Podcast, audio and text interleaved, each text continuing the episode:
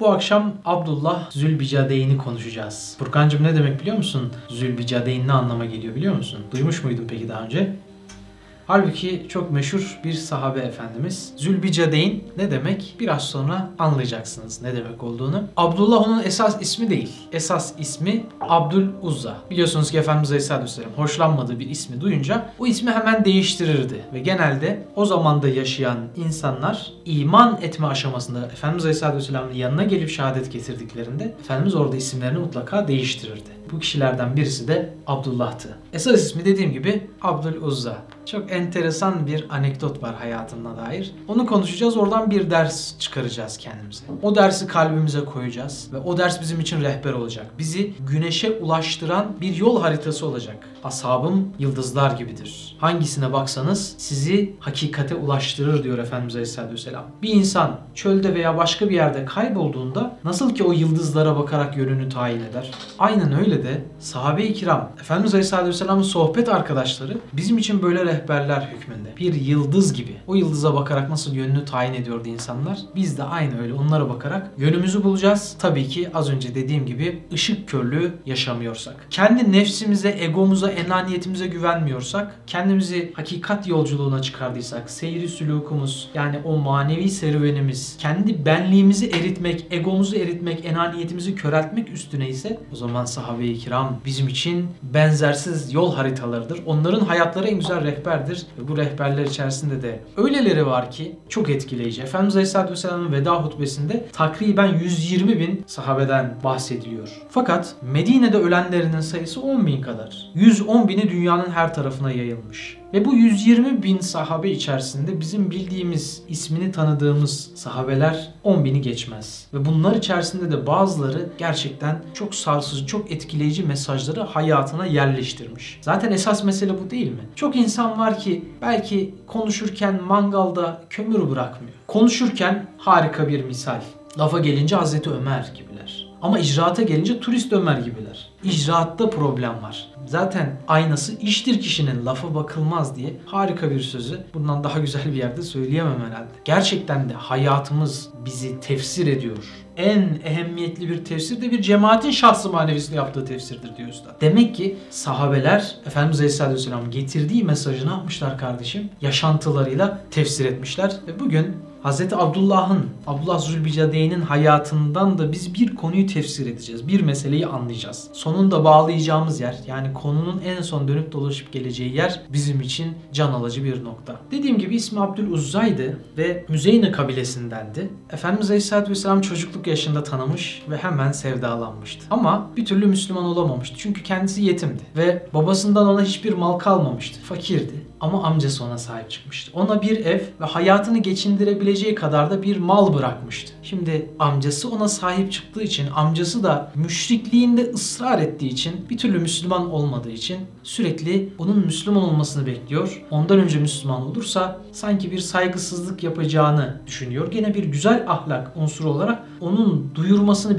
bekliyordu ama kendi içinde Allah ve Resulünü zaten kabul etmişti. Sadece ilan etmemişti. Ama o küçücük çocuk yaşında bunları düşünmesi ve akıl etmesi zaten enteresan bir durum. Fakat yaşı ilerledikçe bakıyor ki bir türlü amcası iman etmiyor. Ergenlik çağını geçiyor. Hatta Mekke'nin fethine kadar geliyor zaman. Yani bu ne demek? Efendimiz Aleyhisselatü vefatına 2 sene önceye kadar gelmiş mesele. Ama hala daha amcasını şirkte, puta tapmakta ısrarcı görünce artık dayanamıyor. Belli de bir yaşın üstüne geçince amcasının karşısına çıkıyor. Ey amcacığım sen bugüne kadar İslam'ı sever ve kabul edersin ruhunda ve kalbinde Hz. Muhammed Aleyhisselatü Vesselam'ı peygamber olarak, Allah'ın elçisi olarak kabul edersin ve putları reddedersin. Bu puta tapma mantıksızlığını terk edersin diye bekledim. Ama sen hala ısrar ettin. Gel ey amca bana öncü ol, yoldaş ol.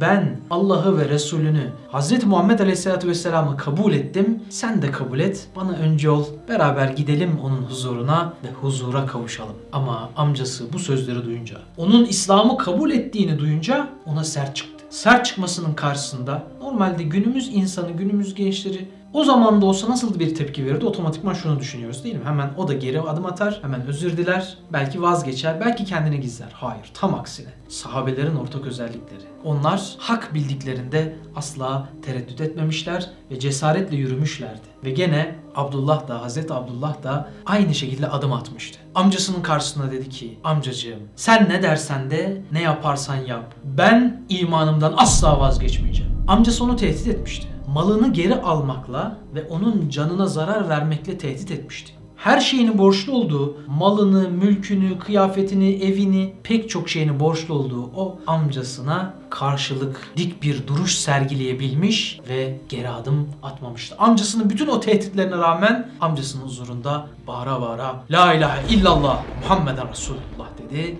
ve amcası o sinirle evine el koydu, malına el koydu. Bunları yaptığı yetmezmiş gibi üstündeki kıyafetini de çekip aldı. Haydi şimdi defol git. Ben olmadan bir hiçsin dedi. Hayır dedi. Ben ancak Rabbimin huzurunda hiçim ama bu şekilde her şeyi ama her şeyi elde ettim. Her şeye kavuştum. Sen ise bir hiç olarak ahirette zillete düştün. Ve o kıyafetsiz haliyle düşünün. Bütün o utanmayı, bütün o insanların içinde alay konusu olmayı görmeksizin, duymaksızın. İmanı için o utanmaya göğüs gererek annesinin yanına kadar gitti. Biraz da hüzünlenmişti. Biraz da o gençliğine rağmen yaşadığı çetin imtihanın yükü altında bir takım sıkıntıların yükü altında iki büklüm olmuştu. Annesi ondaki hali fark edince durumu sordu o da annesine anlattı. Annesi onu bağrına bastı ve evindeki tek malzeme olan, verebileceği tek kıyafet namında kıyafete benzer şey olan yerdeki kilimi aldı, ortadan ikiye kesti. O kalın kilimi Abdullah yarısını belden aşağısına, yarısını belden yukarısına bağlamak suretiyle kıyafet olarak edindi ve dost doğru Resulullah Aleyhisselatü Vesselam'ın huzuruna doğru Medine'ye yola çıktı. O kadar güzel bir hicret ki bakın biz de hayatımıza ders çıkartalım. Biz acaba hicretimizi neye yapıyoruz? Biz acaba neyi terk edip de neye kavuşuyoruz? Biz acaba nelerden vazgeçiyoruz ya da vazgeçemiyoruz? Acaba bizim hicretimiz Allah'a ve Resulüne mi yoksa tam tersi bir istikamete mi? İşte Abdül Uzza ismindeki o genç. Resul-i Ekrem Aleyhisselatü Vesselam Nebiler Nebisi'nin Allah'ın sevgilisinin huzuruna çıktı. Ve Efendimiz Aleyhisselatü Vesselam ismin nedir dedi. Müzeyne kabilesinden Abdül Uzza deyince hayır dedi. Sen Abdullah Zülbicadeyn'sin. Yani iki kilime bürünmüş olan iki kilimli Abdullah'sın. Abdullah Allah'ın kulu demek. Zülbicadeyn de iki kilimli demek. Ve Resulullah'ın ona taktığı hususi lakap ile artık iftihar eder olmuştu. Biliyorsunuz sahabelerin bir özelliği var. Efendimiz Aleyhisselatü Vesselam'la kim konuştuysa, kim onunla temasa geçtiyse Efendimiz Aleyhisselatü Vesselam en çok beni seviyor herhalde diye düşünüyor. Bu aslında Efendimizin çok yüksek bir ahlakının göstergesi. Efendimiz onunla her temasa geçtiğinde Efendimiz öyle bir tebessüm ediyor, öyle bir ilgi alaka gösteriyor ki o kişi zannediyor herhalde en çok beni seviyor. Kimseye söylemiyor ama herhalde aramızda öyle özel bir bağ var. Bu bağı yakalasak, sünnet seniyeden bu kısmı alsak bakın ne kadar terakki ederiz. Mesela Efendimiz Aleyhisselatü Vesselam Ya Resulallah bana dua et de şehit olayım diyor. Zaten o dakikadan sonra biliyorsunuz ki Mescid-i Nebevi'de kaldı çünkü kalacak başka yeri yoktu Medine'de. Hiçbir tanıdığı, hiçbir kimsesi yoktu. Ve Mescid-i Nebevi'de kalan bir grup sahabe vardı. Kendini ilme adamış, kendini İslami hizmetlere adamış ve Kur'an'da aranızda mutlaka böyle bir cemaat bulunsun diye Allah'ın şu güne de işaret ettiği kendini İslam'a hizmete adamış ve hiçbir dünyalık, hiçbir mal, mülk, para, servet gibi derdi olmayan o güzide insanların ashab-ı sufanın arasına karışmış ve kendini ilme vermişti. Efendimiz Aleyhisselatü Vesselam her meselede onu müdafaa ediyor, onun yanında duruyor, onun sırtını sıvazlıyor, onun başını okşuyor ve onun nelerin fedasıyla huzuruna geldiğini daima bilerek, onun ne kadar değerli bir mesafe kat ettiğini, hissettiğini fark ettirerek, kendisi fark ederek ve dışarıya da fark ettirerek aslında onda müthiş bir imaj bırakmış oluyor. Yani Allah'ın peygamberi beni önemsiz görmedi, bana değer verdi diyor. Bakın bu çok önemli bir husus. Buradan ilişkilerimizi bir çıkarım yapacağız. Ama önce ufak bir detayı ekleyelim. Hz. Abdullah'ın hikayesindeki esas çıkarım yapacağımız noktaya oradan geçiş yapalım. Mesela Efendimiz Aleyhisselatü Vesselam'a demiştik ki ya Resulallah bana dua eder misin? Şehit olayım. Efendimiz Aleyhisselatü Vesselam dedi ki Ya Rabbi sen Abdullah'ı müşriklerin kılıcından koru ve Abdullah'ın kanını müşriklere haram kıl. Hazreti Abdullah şaşırdı ya Resulallah ben tam tersini istemiştim sizden şehit olmayı. Şehitlik duasını talep etmiştim. Efendimiz dedi ki sen Allah yolunda ilimle mücadele et. Allah yolunda iman için mücadele et. Sen hummadan da ölsen şehitsin dedi. Ve gerçekten de Efendimizin o gaybi haberi doğru çıktı. Hazreti Abdullah bütün bir ömrünü iman dairesinde ilim yolunda harcadı ve insanların imanını inkişaf ettirmek için mücadele verdi. Canını vermek çok kıymetli. O farklı bir şehadet perspektifi, farklı bir kul var. Bütün insanlar, bütün müminler o şehitliği arzu ederler ama Allah bazı kullarının kalıp mücadele vermesini ve şehit olmayı arzu edecek diğerlerine bu iman hakikatlerini ulaştırmayı Cenab-ı Hak murad ediyor. Bazı insanlar için Allah'ın planı başkadır. O insanlar yaşamalı, mücadeleye devam etmeli, bu bayrağı sancağı taşımaya devam etmeliler. Ve onlar gittikleri yerde bu şehadet aşkını yaymalılar. Kimilerine Allah direkt Kabe'yi görmeyi nasip eder, kimilerine de Kabe'yi özlemek vazifesi verilir. Bu çok önemli. Bütün Müslümanlar, 2 milyar Müslüman herkes Kabe'ye gelebiliyor mu? Hayır. Allah kimine de Kabe'yi özleyen vazifesini veriyor. Onlar da Kabe'yi özleyerek, Kabe aşkıyla yanarak etrafına bu kalp yangınını emanet ediyor. Ve bazen o alevler göklere yükseliyor. İşte Abdullah'ın vazifesi de buydu ki yıllar sonra Tebük seferinden dönüşte bir hummada vefat edecek ve kılıç değmeden şehit olacaktı. Hayatında da enteresan bir nokta var mesela. Hazreti Ömer onun çok gür sesli olmasından, Kur'an okurken etrafındaki sesleri bastıracak derecede sesinin çatallı ve yüksek olmasından şikayet etti Efendimiz Aleyhisselatü Vesselam. Efendimiz ne dedi biliyor musunuz? Dedi ki ona ilişme. O her şeyi terk ederek Allah ve Resulüne hicret etmiştir. Bu gencin kalbi Allah'ın ve Resulünün aşkıyla yanıp tutuşuyor. O sevdalı ona ilişme. Şimdi soruyorum size biz hicretimizi nelere yapıyoruz? Biliyorsunuz Efendimiz Aleyhisselatü Vesselam Mekke'den Medine'ye İslam'ı yaşayamadığı bir ortamdan yaşayabileceği, kendi hayatında ve çevresinde İslam'ı yayabileceği, en güzel şekilde iman esaslarını uygulayacağı, Allah'a daha çok yaklaşacağı ortamı oluşturmak adına hicret etmişti ve biz hicret kelimesiyle tanışmıştık. Acaba bu mananın bizim gündelik hayatımızda karşılığı nerede duruyor?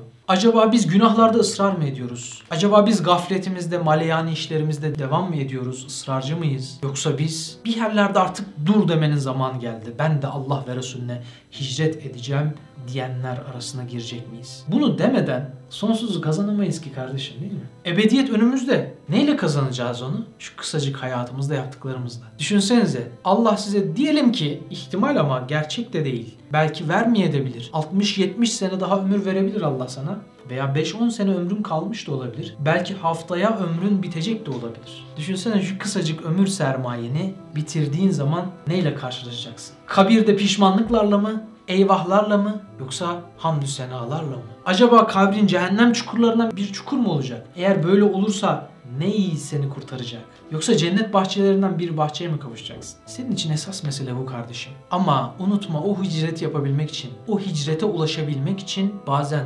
varından yoğundan vazgeçmen gerekiyor. Dünyayı elinin tersiyle arkaya itmen gerekiyor ve zülbicadeyn olman gerekiyor. İki kilim kalacak derecede başka hiçbir şeyi olmayan bir Abdullah oluyor. Abdul Uzza olarak o huzura giriyor. O gül kokulunun elinden öpüp Abdullah olarak çıkıyor. Ve bugün gönüllerimizi süsleyen bir sahabeye dönüşüyor. Bu dönüşümün altında terk edişler var, vazgeçişler var. Biz neden vazgeçemiyoruz? Bazı hazlarımız var bizim kalbimizin etrafına prangalar takmış. Adeta ruhumuzu kelepçelemişiz ve o günahların, o gafletin, o dünyalıkların peşinde kul köle olmuşuz. Kendimizi eritiyoruz. Yetmez mi artık kardeşim? Yetmez mi? Şöyle geriye dönüp bir bakalım. Yürüdüğümüz yol bizi nereye getirdi? Şöyle bir ileri bakalım bizi nereye götürüyor? Bu birinci mesajımız. İkinci mesajımıza gelecek olursa. Efendimiz Aleyhisselatü Vesselam ona öyle bir ilgi göstermişti ki o kişiyi kendine en çok sevilen sahabe olarak zannetmişti. Belki de Efendimizin dünyasında gerçekten de böyleydi. Tolstoy'un bir hikayesi var. Ondan mülhem şöyle bir hikaye anlatalım. Eski zamanda bir hükümdar varmış. Bu hükümdar 3 tane soru sormuş. Demiş ki bu 3 tane soruyu bilene 100 tane altın vereceğim. Tabi o zamanın bütün şairleri, bütün edipleri, bütün düşünürleri bu hükümdarın 100 altını vereceği sorunun cevabını bulmak adına o serveti elde etmek için yanıp tutuştular. Topladı düşünürlerini, fikir adamlarını, ediplerini, şairlerini. Hepsi bir şey söyledi ama soruya cevap bulamadı. Soru neydi biliyor musunuz? Şu üç soruya cevap arıyordu. 1. Dünyanın en önemli kişisi, dünyadaki en önemli kişi kimdir? Birinci soru bu. İki, dünyadaki en önemli konu nedir? İkincisi bu. Üçüncüsü ise dünyadaki en önemli zaman hangi zamandır? Bu üç soruya koca koca profesörler, düşünürler, alimler, şairler, edipler cevap bulamadılar. Ve bütün ülkeye haber yayıldı. İnsanlar o cevabı düşünüp duruyorlardı. Bir tane köylü çıktı. Ben bu soruya cevap vereceğim. Benim cevabım var dedi. Saraya gitti. Ama kapıda muhafızlar onun girmesine izin vermediler. Sen dediler koskoca alimlerin, bilginlerin bilemediğini, şu pespaye halinle, şu köylü kıyafetinle bildiğini mi iddia ediyorsun? Onlar bulamadı da sen mi buldun? Senin mi aklın yetti? Evet dedi. Padişahımız bütün vatandaşlarımıza bu hakkı vermedi mi? Öyleyse benim de cevap vermeye hakkım yok mu? Yoksa siz padişahın emrine engel mi oluyorsunuz? Onun o ısrarcı duruşu çok önemli. Bazen biz de hayatımızda doğru bildiğimiz bir şey yapacak olurken önümüze engeller çıkar. Yapma etme diyenler, aman dur, aman sus, aman adım atma diyenler çıkar karşımıza. Kararlı olabilir misin kardeşim? O yürek var mı sende? Hayatınızda bazen kararlı olmanız ve doğru bildiğiniz yolda adım atmaya devam etmeniz gerekir. Bazen sizin tesettürünüze karışırlar. Bazen sizin imanınıza, bazen namazınıza, bazen ibadetinize, bazen güzel ahlakınıza, bazen İslam yolunda bir şeyler yapma çabanıza karışırlar. Yapma etme dur derler ama kararlı olmanız lazım. Nereye gittiğini bilen adamın karşısında dağlar duramaz, yol verir. Nereye gittiğini bilmeyen bir gemiye hiçbir rüzgar yardım etmez. Öyleyse nereye gittiğimizi bilerek, doğru adımları atarak, kararlı olarak yürümeye devam etmeliyiz. O da öyle yaptı. Yürüdü. Muhafızlar önünden çekildi ve padişahın huzuruna çıktı. Padişah şöyle bir baktı ona. Sen mi cevap vereceksin bakalım benim sorularıma dedi. Biraz ses tonunda küçümseme hissedince padişahım unutmayın dedi. Defineler harabelerden çıkar. Padişah onun lafından ne kadar bilgin birisi olduğunu, ne kadar hikmet dolu birisi olduğunu fark etmişti. Görüyoruz değil mi? Hiçbir insan şehrin merkezinde plazaların orada altın aramaz. Herkes harabelerde arar. Zira İbrahim Hakkı'nın meşhur hikayesi var değil mi? Harabat ehline hor bakma şakir, defineye malik viraneler var. Bazen harabat ehline hor bakıyoruz ama bilmiyoruz ki o harabenin altında bir define var. Bu da böyle bir köydü. Padişahım diyor ben sorunuza doğru cevabı buldum ve biliyorum. Ama benim vereceğim cevaplara 100 altın yetmez. 200 altın isterim. Padişah iyice meraka kapılıyor. Tamam diyor. Vermem dese cömertliğine laf gelecek zaten. Merak da ettiği için tamam diyor. 200 altın olsun. Söyle bakalım cevabın nedir? 1. Dünyanın en önemli kişisi, dünyadaki en önemli kişi şu an karşınızdaki kişidir. 2. Dünyadaki en önemli konu karşınızdakiyle konuştuğunuz konudur. 3. Dünyadaki en önemli zaman içinde bulunduğunuz zamandır. Padişah cevabı dinliyor, uzun bir süre düşünüyor, tartıyor, bildin diyor. Al 200 altını ve senin yerin bundan sonra benim yanım diyor. Onu yanında tutuyor. Eğer biz de buradaki hikmeti fark edebilirsek, hayatımıza yerleştirebilirsek, mesela en önemli an şu andır. Geçmiş zaten geçmiş gitmiş değiştiremem. Tövbeden başka yapacak bir şeyim yok. E gelecek günlerde daha gelmemişler. E dövülmeden ağlanmaz. Başa gelmedik şeyin başa gelip gelmeyeceği belli değil. Öyleyse tek yaşamam gereken an şu an. Anı yaşa. Ama doğru yaşa. Anladın mı? Anı anlamak lazım. Ve idrak etmek lazım. Ve doğru yaşamak lazım. İşte bu şekilde bütün bir ömrünün bütün anlarını en önemli an haline getirmiş olursun. Şu anı doğru yaşayarak. Ve bu şekilde geçmişini de düzeltmiş olursun. Ve geleceğini de düzgün yaşamış olursun. Anını doğru yaşa. Padişah bunu fark etmişti. Eğer ben dedi en kıymetli zamanın şu an olduğunu fark edersem ne geçmişte takılı kalırım ne geleceğin kaygılarında, endişelerinde, kurgularında boğulup giderim. Fantaziler içinde, hayaller içinde yaşarım. Doğru adımlar atarım. En önemli konu karşımdakiyle konuştuğum konudur. Eğer bu konuyu en güzel şekilde değer vererek, takdir ederek, kıymetini bilerek geçirirsem bütün konular değerli hale gelir. Ve bütün konular hak ettiği değere kavuşur. En kıymetli kişi de karşımdaki kişidir. Karşımdaki de bana aynı bu gözle bakarsa, şimdi iki tane ayna düşünün. Bu bir ayna, bu da bir ayna. Baktığınız zaman bir tane alem gözüküyor, bunda da bir tane. Ama birbirlerine tuttuğunda ne oluyor? Sonsuz. İşte iki kalp de aynı böyle karşı karşıya geldiğinde, iki kalp de birbirine aynı noktadan baktığında, aynı açıda baktığında bir sonsuzluğu, bir sonsuz muhabbeti yakalamış oluyor. İşte karşındakine değer verirsen en önemli an o an. En önemli konu konuştuğun konu ve en önemli kişi karşındaki kişi. Hayatınıza bunu yerleştirin. Bakın hayatınız nasıl değişiyor. Çocuğunuzla mı konuştunuz? O kıymetsiz, hiçbir şey anlamayan bir çocuk değil. Hayattaki en önemli kişi o an o. Ona değer verince ona doğru sevgi göstermiş oluyorsun ve o çocuk o sevgiyi unutmaz. Eşinizle muhabbet ederken yarım kulak dinlemeyin veya eşinizle sizinle konuşurken aynı öyle değersiz bir şekilde değil. Şu an en önemli meseleyi konuşuyorum gözüyle bakar ve dinlerse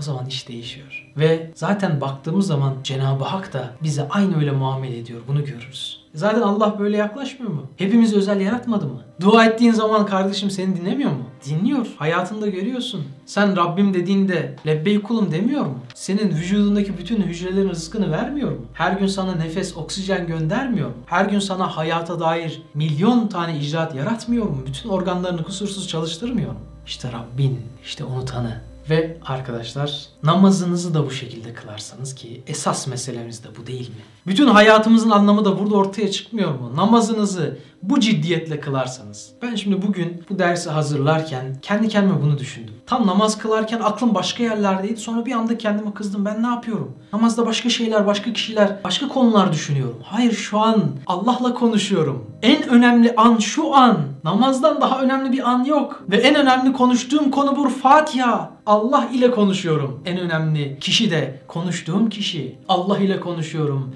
En önemli konuyu Kur'an'ı konuşuyorum. Kulluğumu konuşuyorum. Ahiretimi konuşuyorum. Ve en önemli andayım.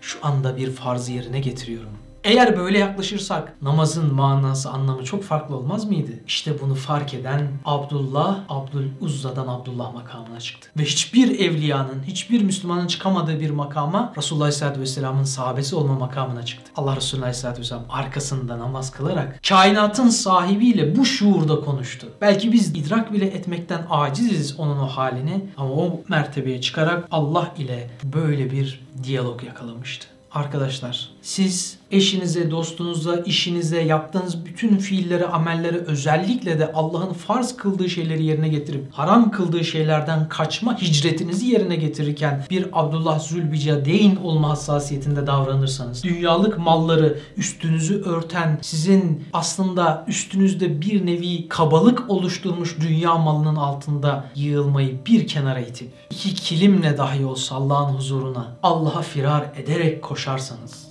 işte siz hicretinizi yaptınız. Hicretiniz için bugün belki Medine'ye koşmanıza gerek yok. Uçak bileti alıp Medine'ye gitmenize gerek yok. Sizin Medine'niz seccadenizde gizli. Öyleyse insan ibadetin manasını doğru anlamalı. Nedir ibadetin manası? İbadetin manası şudur ki dergah-ı ilahide abd, kul, Allah'ın dergahına giren bir kul. Şimdi dergaha girsen Anadolu'da pek çok böyle dergah var. Ne yaparlar? Üst eşiği kısa yaparlar. Niye? Boynun eğri gir. Başın önde gir. Biz de Allah'ın dergahına, rükuda girelim. Allah'ın huzuruna çıkıyoruz. Secde etmeden, secdede Allah ile görüşmeden ki Allah'a en yakın olduğumuz nokta secdedir. Secdede Allah'ın huzuruna namaz miracındaki Sidretül Münteha'nın daha ötesinde Kab-ı Kafseyn anlamı taşıyan yani Efendimiz Aleyhisselatü Vesselam Allah ile görüştüğü miracın en zirve noktası bizim seccademiz olan o secde noktasına kavuşmadan önce ne yapıyoruz? Rüküye gidiyoruz. Subhane Rabbiyel Azim diyoruz. Allah'ın kusursuzluğunu ifade ederek kendi kusurumuzu itiraf etmiş oluyoruz. Ve o dergaha giren bir insan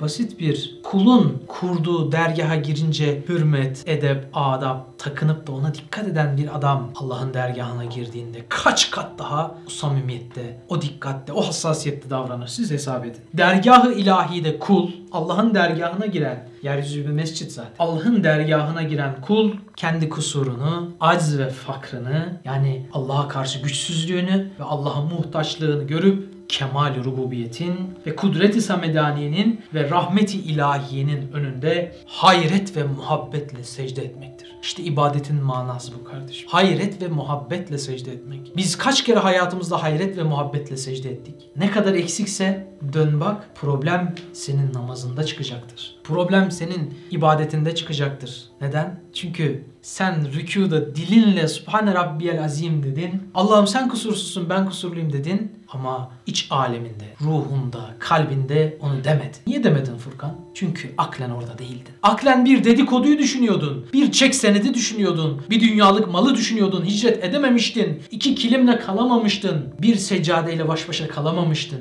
Aklın ruhun bambaşka yerlerdeydi. Çağır aklını. Çağır ruhunu. Gel hicret et. Allah'a ve Resulüne firar et. Fefirru ilallahla. Allah'a koş. Allah'a kavuş. Ondan sonra kusurunu fark et ve rükuda başını öne eğ. O dergaha gir. Hayret ve muhabbetle secde edeceksin. Allah'ım hayret ediyorum senin bu sanatlarına. Hayret ediyorum kainatı evirip çevirmene. Sonsuz kudretine hayranım ve hayret ediyorum. Sonsuz ilmine hayret ediyorum ve hayranım. Sonsuz hikmetine, bütün mahlukata bezediğin o süslere hayranım ve hayret ediyorum. Kainatın her yerine döşediğin faydalara, her yere döşediğin ilme, her yere döşediğin maslahata ve menfaate bakıyorum. Hayretimden dudağım uçukluyor ya Rabbi. Senin sanatına hayranım, senin güzelliğine hayranım. Hayretimi de bu secdeyle ifade ediyorum ya Rabbi. De ve adeta secden bir kucaklaşmaya dönüşsün. Ve her gün o iman çivisini o istikamet çivisini günde 80 defa secde ederek o en değer verdiğin başını o tozlu halıya çekiç misali vurarak ebedi istikamete kavuş. Bunu zaten Fatiha'da Ya Rabbi bizi sırat-ı müstakimden, doğru yoldan, istikametli yoldan ayırma diye Allah bize söyletiyor kardeşim. Sen kusurunu unutuyorsun, kibre düşüyorsun, enaniyete düşüyorsun. Allah sana Allahu Ekber dedirtiyor. Kibir olan, büyük olan yalnız sensin ya Rabbi. Ben sonsuz küçüğüm. İşte bu hayalim, fikrim, düşüncelerim, görmem, duymam, koklamam, tatmam, her şeyim, bütün sima ile benim ayırt edici özelliğimi taşıyan bu başım olmasa yaşamımı yitireceğim bu başım yukarılardan bakmaya değil, tozu toprağı senin huzurunda öpmeye layıktır deyip kendini o istikamet çivisine doğru bir çekiç misali atmaktır. Ve bir sandukça gibi olan, bir kumbara mahiyetinde olan ebedi yatırımlarını her bir secde ile bir birim daha, bir bedel daha ekleyerek sonsuz kazancı elde etme ticaretidir. Rabbim namazın tam manasını, hicretin tam manasını, Abdullah Zülbicadeyn olmanın tam manasını yaşamayı hepimize nasip etsin. Subhaneke la ilme lena illa ma allamtena inneke entel hakim. Ve ahiru davana. Elhamdülillahi rabbil alamin. El Fatiha. Osman Sungur Yekin'in beklenen kitabı çıktı. Bir gün Anneler de Gider adlı kitabını kitapyurdu.com ve Nüve Design sayfalarından temin edebilirsiniz.